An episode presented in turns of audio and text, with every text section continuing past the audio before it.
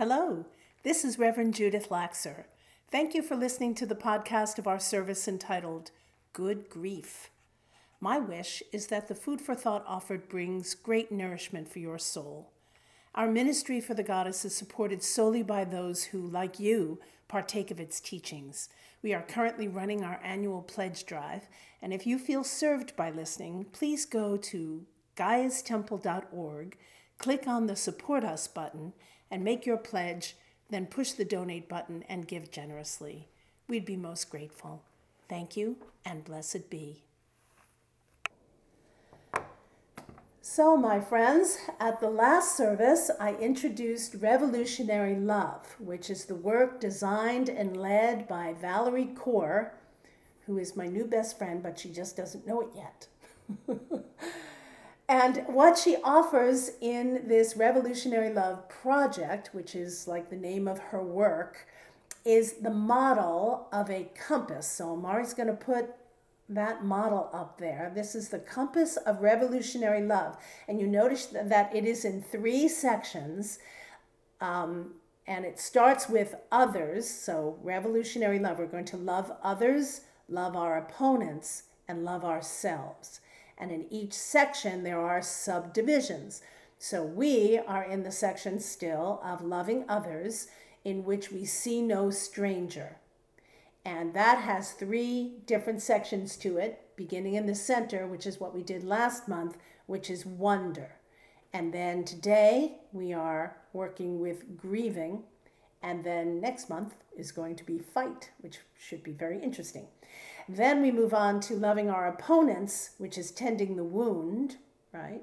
And at that center there is rage, which will be interesting coming after fight. And then listen, and then reimagine. And then the third section of that compass is loving ourselves, which is where we breathe and push using the metaphor of a birthing woman, a mama giving birth to a new paradigm and that begins with breathe, breath, and then push, and then transition, which is when we birth that new world. So we are still in that first section there of learning to love others in a revolutionarily way um, by seeing no stranger. And last month we were working to understand how that happens by wondering about others and the process of wondering keeps our minds open, keeps us curious, and suspends judgment. And today we're going to examine the principle of grief. Okay, Mari, thanks for that slide to see that compass. So that's what we know we're, we're going to be studying, and that's the compass that we're walking as we walk the wheel this year. So, grieve. You know, it's interesting because my challenge now um, because I decided that this year we were going to explore the principles of revolutionary love is to match each principle and each step in learning revolutionary love to where we are in the wheel of the year. And at first I thought, well, that'll be a good, inspiring challenge. And then it was like, what did I set myself up to do? Uh, because, like, here we have grieve, and we're coming on to, you know, we're in early spring, and, you know, we usually reserve grief or to talk about our sadness and our sorrow and our grief at Samhain, which is not even completely halfway across the wheel at this point. But of course, the grief that we feel in our lives is not reserved just for Samhain. It's beautiful that we have that time on the wheel of the year so that there's always time for us to address it. Um, but that's not the only time that we feel our grief.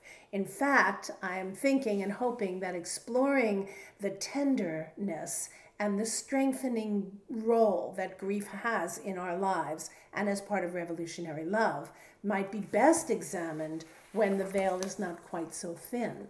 Uh, we might have an easier time of addressing our grief and looking at the role that it has when the veil is not quite so thin and our beloveds on the other side are not quite so close. I mean, they're always there, but you understand what I mean. So here we are in early spring, um, you know, which means that the life force of the planet is rising to the surface. So today I thought that we could perhaps allow that upward sweep of energy to give rise to our understanding about grief. And let's allow ourselves to turn toward our grief here today, knowing that the delights of spring will help us grapple with it with more ease. And we can imagine that the sweetness of spring, with all of her fresh breezes, can blow away our resistance to examining grief, uh, even if it's just for a little while in the safety and the sacredness of our time together here in Gaia's temple. So, revolutionary love is just magnificent, which I know I went off good and long about in the last service, but as I keep working it for myself personally and as I keep thinking of it in terms of offerings in the temple, it just grows in its depth and beauty. Valerie Kaur tells us that grief is the price of love. Grief is the price of love. So that we know the moment that we love, we know that we will grieve because that is the price we pay for loving. It's not the only thing, but it is part of it. So the more we love, the more we know that we will grieve in this lifetime. And since love is the answer to everything, as we know, and learning to love differently and more and better is our goal as we spiritually evolve, we need to keep this in mind. We need to keep this in mind that grief is the price of love. But we also need to keep this in mind the heart is a muscle, just like any other muscle in our body. And the more we use it, the stronger it becomes. Jungian dream analyst and author Toko Pa Turner tells us in her book Belonging Remembering Ourselves Home grief is the response to a broken bond of belonging. Whether through the loss of a loved one, a way of life, or a cherished community, grief is the reaction to being torn from what we love. We grieve the love we've lost or the loves we've lost we grieve our abilities vanishing through illness and age. We grieve the loss of faith in our religion. We grieve our children leaving home. We grieve the paths we didn't walk. We grieve the family we never had. We grieve the suffering on the planet. But while grief may look like an expression of pain that serves no purpose, it's actually the soul's acknowledgement of what we value. Grief is the honor we pay to that which is dear to us. And it is only through connecting to what we cherish then we can know how to move forward. And in this way, she says, grief is motion. Grief in motion is a good, grief is motion. It's a good thing to keep in mind when grieving. And that's because we often believe when we are grieving that we are stuck there, that that pain will never leave, and that we will never heal. Also, movement of some kind, of any kind, which I'll talk about in a moment, is um, an important practice in the in processing our grief. It's a practice of processing our grief to stay in motion. So grieving is the practice of feeling the pain of loss. You know, there's something about the word practice that soothes me, even with things that are difficult, because I know it's just, I don't have to get it right. I don't have to be perfect at it. I'm practicing, and I just keep focusing on the practice and keep bringing myself back to the practice. Now, no one likes to feel the emotional pain of grief it's not fun. We'd much rather feel joy and love and lightness and inspiration and awe. But if we think of it as a practice that is going to keep our hearts soft, that is a merciful way to tend to this important and necessary practice because we are going to grieve in our lives. And so, learning how to do it, how to hold it, and how to do it well is crucial. Remaining hard hearted only makes us feel strong, but it's not true strength. To harden our hearts is not true strength. True strength is what we do when we can bear hardship. Strength is not what we do to cause hardship. We can feel more powerful by being mean, causing hardship, we're the ones who've done that, you know, that can bolster us up, like that makes us more powerful. But it really doesn't make us stronger. What makes us stronger is not causing hardship. So, another truth in revolutionary love um, that is not all sugar and spice and everything nice, but is so important to know is that there is no fixing grief, there is only carrying it. There is nothing more to be done than carrying grief along with us on the road of life. Now, time does help. Time can lessen the intensity of our grief, but if our love doesn't stop, neither will our grief. They are hand in hand. Expecting our pain of grief or expecting grief itself to go away is a mistake. Because then, when it doesn't, because we still love, we believe there's something wrong, Oh, or we believe there's something wrong with us, but there isn't. Now, grief is not all that we carry along life, and grief is not all that we feel as we love, but it is in the suitcase that we carry along with us. We can heal from the impact of loss but that doesn't mean that our grieving will stop. So that's an interesting thing, too, because we think we are healed when we are no longer in pain. And that is not necessarily true, or emotional pain in this case. I will know I'm healed when I'm no longer grieving what I love. And those two do not meet like that. We can heal from the impact of loss, but still grieve. And so that's why it's so important to understand and carry grief in a particular way that is loving and welcoming. Not that's all I ever want to feel, but it's part of who I am and part of what I will experience and part of what I carry with me. That is a very healthy way to hold grief. And we're going to hold grief. So, acceptance of the pain of grief and that the pain of grief will be with us as part of our healing is the way to go. And what it does is it helps us to stop adding another layer of suffering. Because if we're in emotional pain because of loss, and then we're upset that we are in emotional pain, or that it's still taking this long, or that we can't get over it, or we can't seem to heal, you know, then we're adding other layers of suffering on top of what we're already suffering. But if we recognize that our grief is as natural as our love and that they often go hand in hand, and when we experience loss, and we're going to, this is a natural response to it, there's a softening and it's not quite so painful. Grief doesn't go away and we don't heal like that.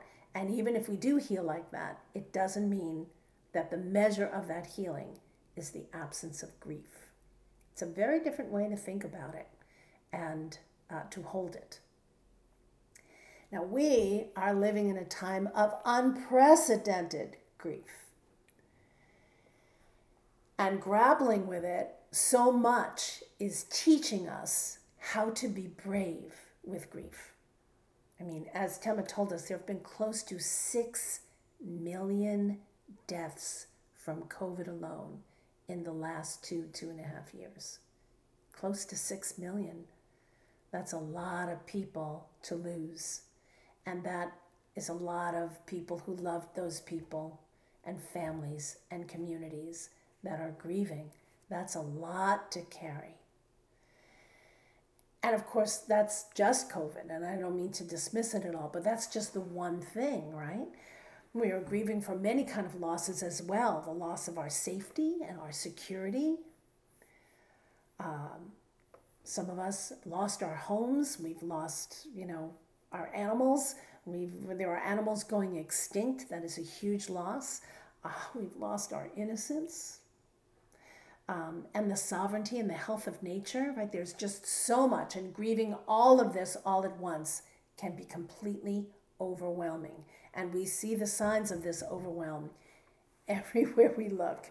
We see it in the sense of giving up, we see it in a sense of hopelessness and helplessness, widespread depression, anxiety. I mean, all of these sort of um, psycho, spiritual, and emotional conditions that are hard to deal with stem from our grief. So I realize this is not the happy or the glad news, but I wanted to bring that up because we have to remember that we are living in unprecedented times. And so, you know, I, I, I myself have said, like, what's wrong with me? Like, why can't I shake this? You know, I'm usually so happy go lucky. Like, what is wrong with me? There is nothing wrong with me. I am alive in today's world. And there is a lot of hardship. And a lot of that is about loss. And grief accompanies that loss. So it's just good to keep in mind. Like, when I'm having a really rough day, it's okay because we're carrying a lot.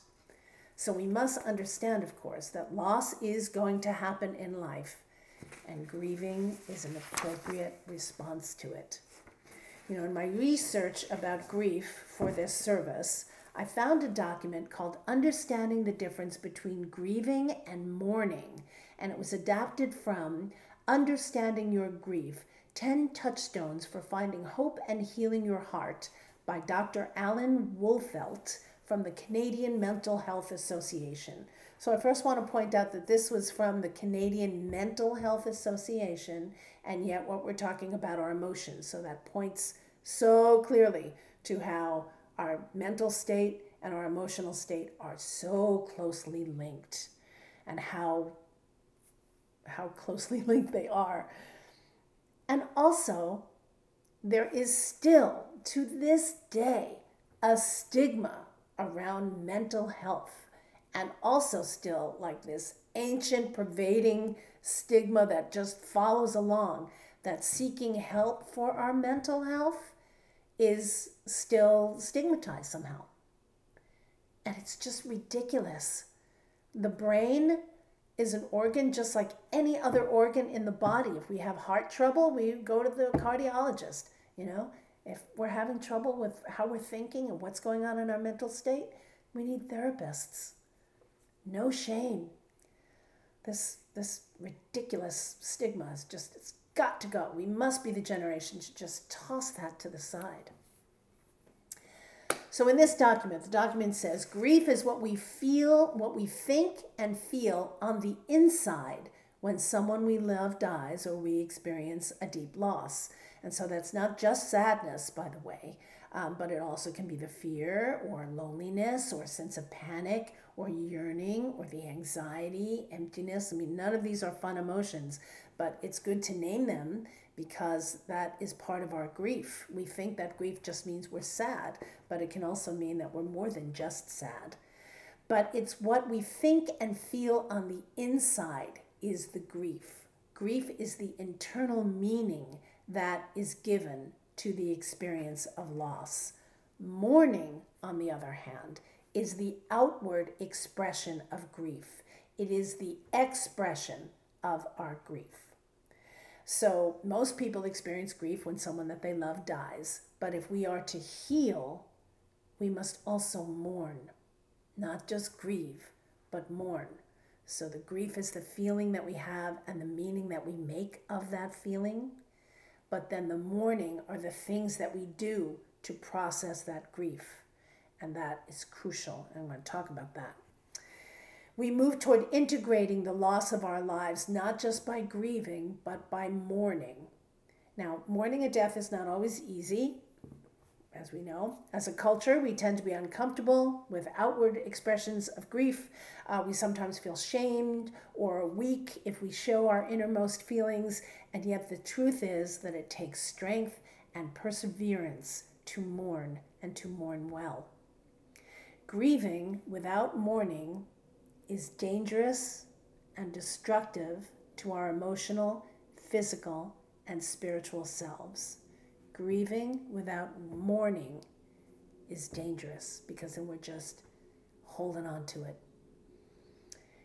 And then they say in this document if some of your friends and family are not compassionately supporting you, in your mourning, see those who will. If you don't have somebody in your life who can witness you in your mourning, contact me. That's what I'm here for. So, what I love about all this information in this document is that first, it tells us we can heal, and but we must mourn to heal, not just feel our grief. And mourning comprises the actions that we take in response to our grief. And so, here are a few ways to mourn. Um, and they all entail movement of some sort because it's the expression, it's the pushing of our feelings outward. One is by talking about it. And so many people feel like they can only talk about their grief around the funeral or around the event. But, you know, then a few days later or a week later or Monday morning, it's time to get back to work and nobody wants to hear us talk about it. Um, but talking is crucial. It's crucial to talk about our grief. That is an act of mourning to express what's going on inside of us. So, talk. Crying, of course. And we also we have a judgment about crying. I should stop crying. My, what's the matter with me? Why can't I stop crying? Or nobody wants to see me cry. Or I can't cry in front of people. Or I can't cry in public. All of which is also ridiculous. Crying is a great way to express our grief.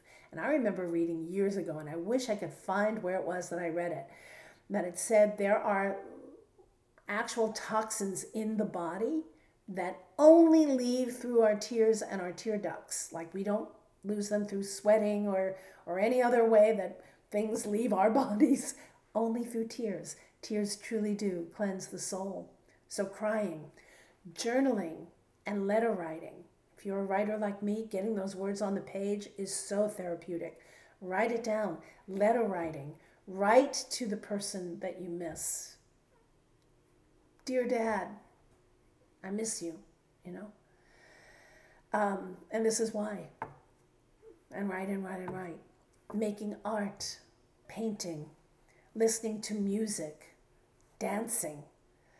These are all wonderful ways to process your grief and to know that that is what you're doing it while you're doing it. I mean, I'll hear a song and I'll just start to dance because I love music and I just start dancing around my house right? But if I know that I'm carrying this grief and it's really particularly heavy, heavy to the point where I'm feeling like I'm not functioning well in my life, I will put on that song that makes me cry and I will move my body to it and I will dance a dirge in my living room. And I just want to bring up also Gabriel Roth's, uh, Gabrielle, sorry, Gabrielle Roth's work called Sweat Your Prayers she came to the Women of Wisdom conference either in the late 90s or the early 2000s, and I took her all day workshop. And she has a series of songs that start kind of slow and then sort of speed up and become kind of furious and then gently takes you back down. And the process is called Sweat Your Prayers. And through moving the body, you move those emotions out of you. Now, I know this seems counter to what I said about us carrying our grief, but like I said, as we love, we're going to grieve. Sometimes that grief feels so strong and so big that we must express it. And that is the mourning part, and that is the part that's going to help us heal so that we are strong enough to carry it and continue on with healthy and beautiful lives, even after loss. The last way that we can mourn, and I think this is a beautiful way, is to do some ritual work. You know, and, and you can do any of these other things talking, crying, writing, listening to music, making art, dancing. Do them in sacred space. And that also helps to process your grief in a beautiful way. You know, in amazing synchronicity, which often happens while I'm preparing the service, a friend of mine, Tatiana Sussex, uh, sent out a newsletter. She's a, a, a writing buddy of mine. And she said in this particular uh, newsletter, and she's a beauty hunter, right? She says what experts are finding is that people who are able to get through big loss events without lasting negative health and mental impacts are the ones who can experience beauty and awe. Keep seeking beauty. Stay connected to what makes you gasp in awe. Find inspiration any and everywhere you can. It doesn't remove your grief, but it creates a nice ballast to it. And also, when we're seeking beauty and we witness beauty and we take it in, the brain creates new neural nets toward things that are beautiful and wonderful and lift our spirits. It doesn't mean that the neural nets or the synapses, excuse me, are not going to feel our grief any longer. excuse me. But it won't be the only thing that we are feeling. I need to take a sip of my tea. excuse me. Oh, that's so much better. So, another thing to do to help us heal, especially for the long term, is to keep seeking beauty. To find yourself in places where you are in awe. To seek out inspiration everywhere you can. So I'll ask you now, if you would, to close your eyes and go within. Excuse me. Take a nice deep breath and reconnect to your grounding cord that we sent down at the beginning of the service.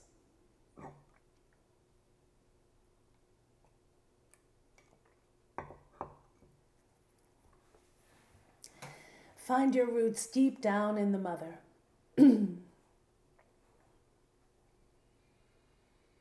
now, I've been talking a lot about grief and why we feel it and how it works and what we can do to heal with it. And now I'm going to ask you to take a moment and bring a grief that you are carrying into your awareness. It can be an old grief, a new grief, a grief about something that someone else might not think is worthy of grieving, but you do.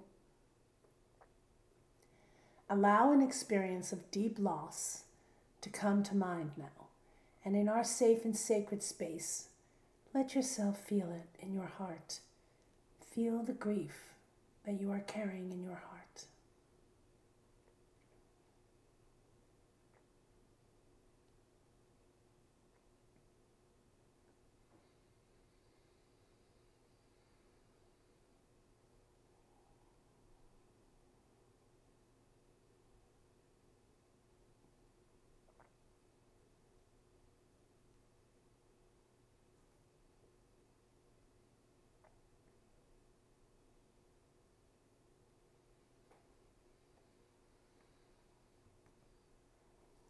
Now bring your attention to your third eye and find yourself standing. Open up your third eye and look out through it and find yourself standing before an oversized but comfortable looking couch, a deep cushioned sofa, and the Great Mother is sitting on it.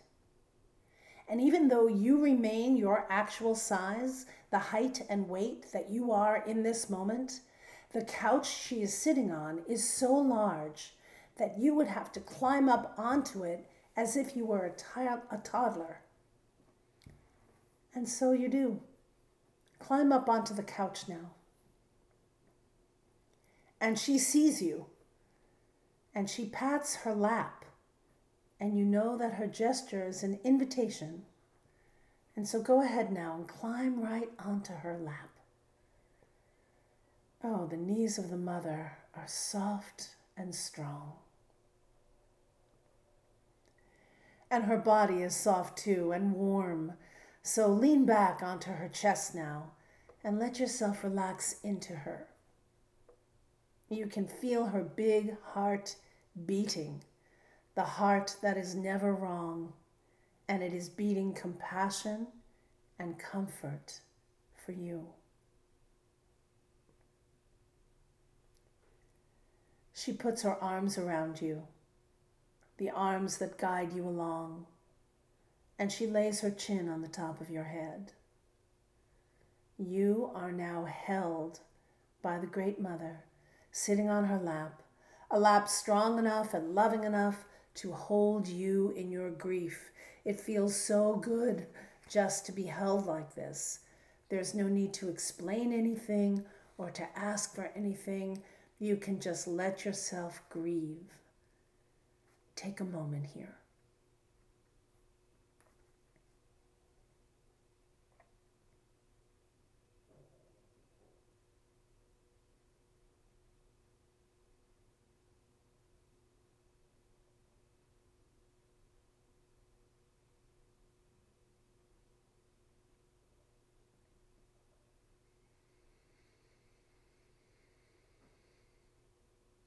Good. Now, sitting here in the lap of the Great Mother, feeling her unconditional love, you feel soothed. And you remember that grief is the price of love, and love is worth that cost. Now you notice that even with the grief you carry, the good grief you carry on the road of life, there's room for other emotions like gratitude, and you sure feel that now. Gratitude for her strength and her comfort. And you notice that your grief doesn't sound or feel quite as heavy now. So take another deep but gentle breath And let the image of yourself sitting on her lap fade. And gently bring yourself back here to our temple. And when you feel ready, go ahead and open your eyes.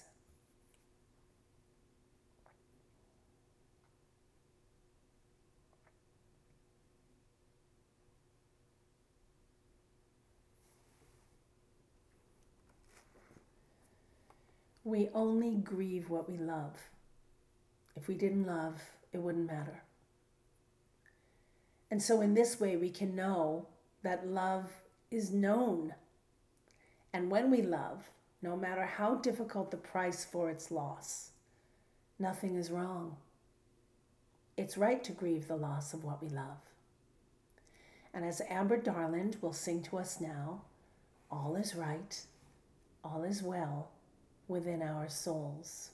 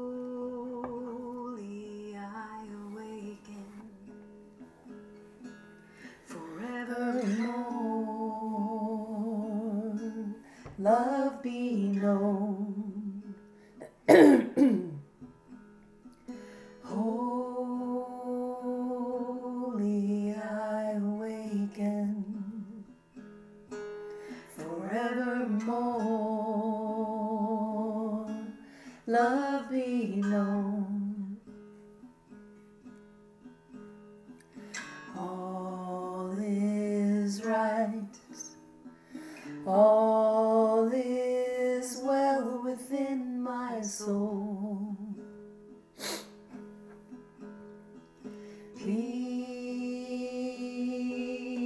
be my offering forevermore. Love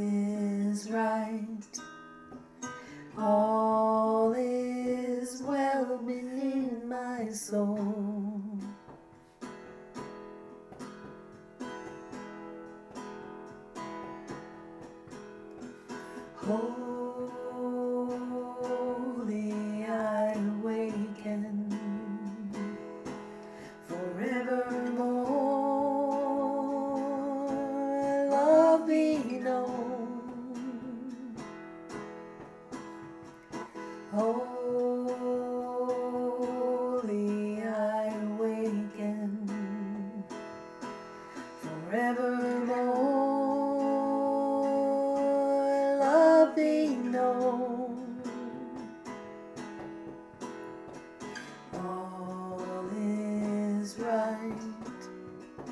All is well within my soul.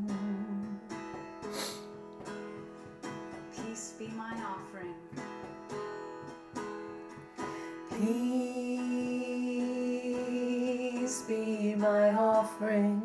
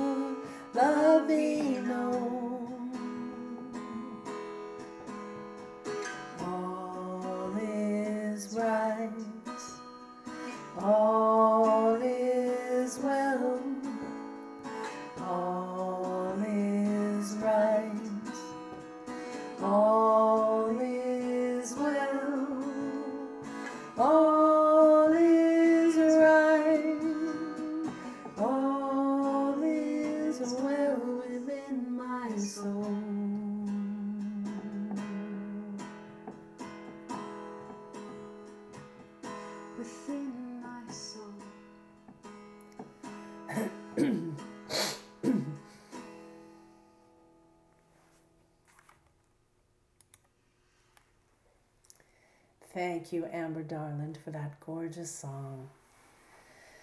So, revolutionary love is practiced in community, which is a big part of it and what I love so much and what I'm excited for in our community. Revolutionary love is something we certainly work on, the principles within ourselves, but it's practiced within community. It asks us to grieve together. And doing so builds relationships because grief is such a strong emotion. It makes our hearts porous, and that can let the pain of others bleed into our own. Those are Valarie's words. Now, in this way, we help carry the grief. We help each other carry our grief. And this deepens our capacity to love and it strengthens our communities. Now, knowing others care for us in our pain is healing and strengthening. It's why we gather around people when they've experienced loss. It's why we come to their aid and we and we give our dollars and we show up and we do whatever we can to help people when they have experienced this loss. And when people do that for us, we feel cared for and it helps strengthen us. We all have this, oh, I'll do it for you, but no, no, no, I don't want anyone to help me. And this is just showing us that, as she says, at any given time, we're going to have different roles in revolutionary love. There are times when we're going to be ones who have experienced the loss specifically, and there are going to be times when someone else in our community has experienced the loss, and we need to be there for them. This is so beautiful. So, knowing that others care for us and are willing to help us in our grief is healing and strengthening. Now, this doesn't mean that we become so empathic or that we should become so empathic that we crumble under the weight of others' pain.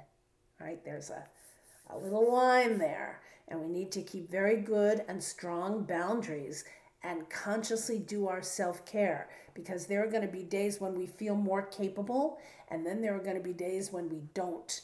And we really need to honor that within ourselves. We have to really know ourselves and get to be honest with ourselves about what we are able to manage and handle in any given moment. We do make sacrifices for those that we love, but we don't get any brownie part points for being a martyr, especially when it is harmful. So, we have to find what that line is. How do we soften our hearts? How do we keep them soft so that we can feel the pain of others and know when to be there for them in our community? But also, where do we say, okay, that's enough, I can't take any more because it's going to do me in? That's, that's a, a good thing to be conscious of and to work on bringing this act of grieving specifically to the work of revolutionary love, which is the cause for social justice, sharing grieving informs us about the particular role we might have in the fight for justice. There are so many things that need to be done. Um, but until we are feeling our grief at the loss that we feel at social injustice and the loss that others are experiencing, if we are privileged and we are not experiencing that social injustice, but others are, by becoming porous to it, it gives us information to know where to show up and what we can do to sort of help that cause. Um, grieving with survivors of injustice is an act of solidarity. And Valarie tells this story about um, how her uncle was shot in cold blood standing outside the gas station that he uh, worked and owned, I think, um, right after 9 11 because he was a man in a turban. And some white supremacist who was enraged just saw turban, thought terrorist, and boom, just killed him right then and there. And the community that came together to mourn with her, she said, is the thing that was able to keep her going. So, this, by grieving together, this is the act of revolutionary love that becomes a healthy and transformative journey. It keeps us in motion, going toward what we want, which is a fair and just world. So, I know this might seem silly, but I don't think it is. Make dates with your friends and loved ones. Make grief dates, right? Do the ritual work with close friends, to do the mourning, to get together with others, even if you're feeling strong and you're not grieving, grieving anything in this moment. There might be somebody in your close circle of friends who is, and they're just not saying anything about it, or they're pretending they're okay when they're not. Make dates with them and do this work. This is uh, perhaps how we support communities um, that we might not even be a part of. And that's another thing that she recommends. Like if there's some loss, like, you know, people are killed in a temple or in a mosque or, you know, some horrible thing happens and we're not a part of that community, we can still show up and we can grieve with them. And what this does is it builds bridges in a world that is so deeply divided. That's the wholeness that we seek. So that's pretty much my teaching on grief with regard to revolutionary love. That we must grieve because we're going to, because we're loving beings, and that we must also mourn, not just grieve, but we must also mourn, and that when we do it together and when we support each other in doing it, the entire community is strengthened and the world becomes a healthier place. So beautiful. Now, at our last service, I had asked Oriel Lighton uh, to write us a song, write us a chant that we could sing, and we're going to sing it at every service while we are learning about revolutionary love. And she wrote this beautiful chant called So Love. It's called the So Love Chant. And uh, so we're going to do that now. We're going to sing that now. And what this does is that hopefully it's going to help us integrate these first two principles of wonder and grieve as we learn to love others on that compass, or at least it's going to help us remember why we are trying to do that. So, Mari, go ahead and put up that slide with the lyrics. And I um, am just going to start singing it. It's um, pretty simple. Uh, there's one line that goes a little higher than the other, but I think you'll catch on. And we'll sing it twice through. And please join me as we go. And so it goes like this We are sowing, we are growing, we bestow love. We are sowing, we are growing, we bestow love. We are sowing, we are growing, we bestow love. We are part of the solution, so we love so I love, and we stir the revolution. So we love, so I love. We are sowing, we are growing, we bestow love. We are sowing, we are growing, we bestow love. We are sowing, we are growing, we bestow love. We see mothers, we see brothers, so we love, so I love, and I tend myself and others. So we love, so I love. They are takers and heartbreakers, still we love, so I love. Dare to wonder what lies under, so we love, so I love. We are sowing, we are growing, we bestow love. We are sowing, we are growing, we bestow love. We are sowing, we are growing, we bestow love. We are part of the solution, so we love, so I love. And we stir the revolution, so I love, so we love. We are sowing, we are growing, we bestow love. We are sowing, we are growing, we bestow love. We are sowing, we are growing, we bestow love. We see mothers, we see brothers, so we love, so I love, and I tend myself and others, so we love, so I love. They are takers and heartbreakers, still we love, so I love. Dare to wonder what lies under, so we love, so I love. We are sowing, we are growing, we bestow love. We are sowing, we are growing, we bestow love. We are sowing, we are growing, we bestow love. Thank you, Oriel Lighton. Psychotherapist, writer, and soul activist Francis Ward Weller tells us the work of a mature person is to carry grief in one hand and gratitude in the other and to be stretched large by them. How much sorrow can I hold? That's how much gratitude I can give. If I only carry grief, I will bend towards cynicism and despair. If I have only gratitude, I become saccharine and won't develop compassion for other people's solid, uh, suffering. Grief keeps the heart fluid and soft, which helps make compassion possible. So, my friends, May the grief you carry be a blessing to the world. May it strengthen your soul. May your grief build compassion within you. May it make you brave.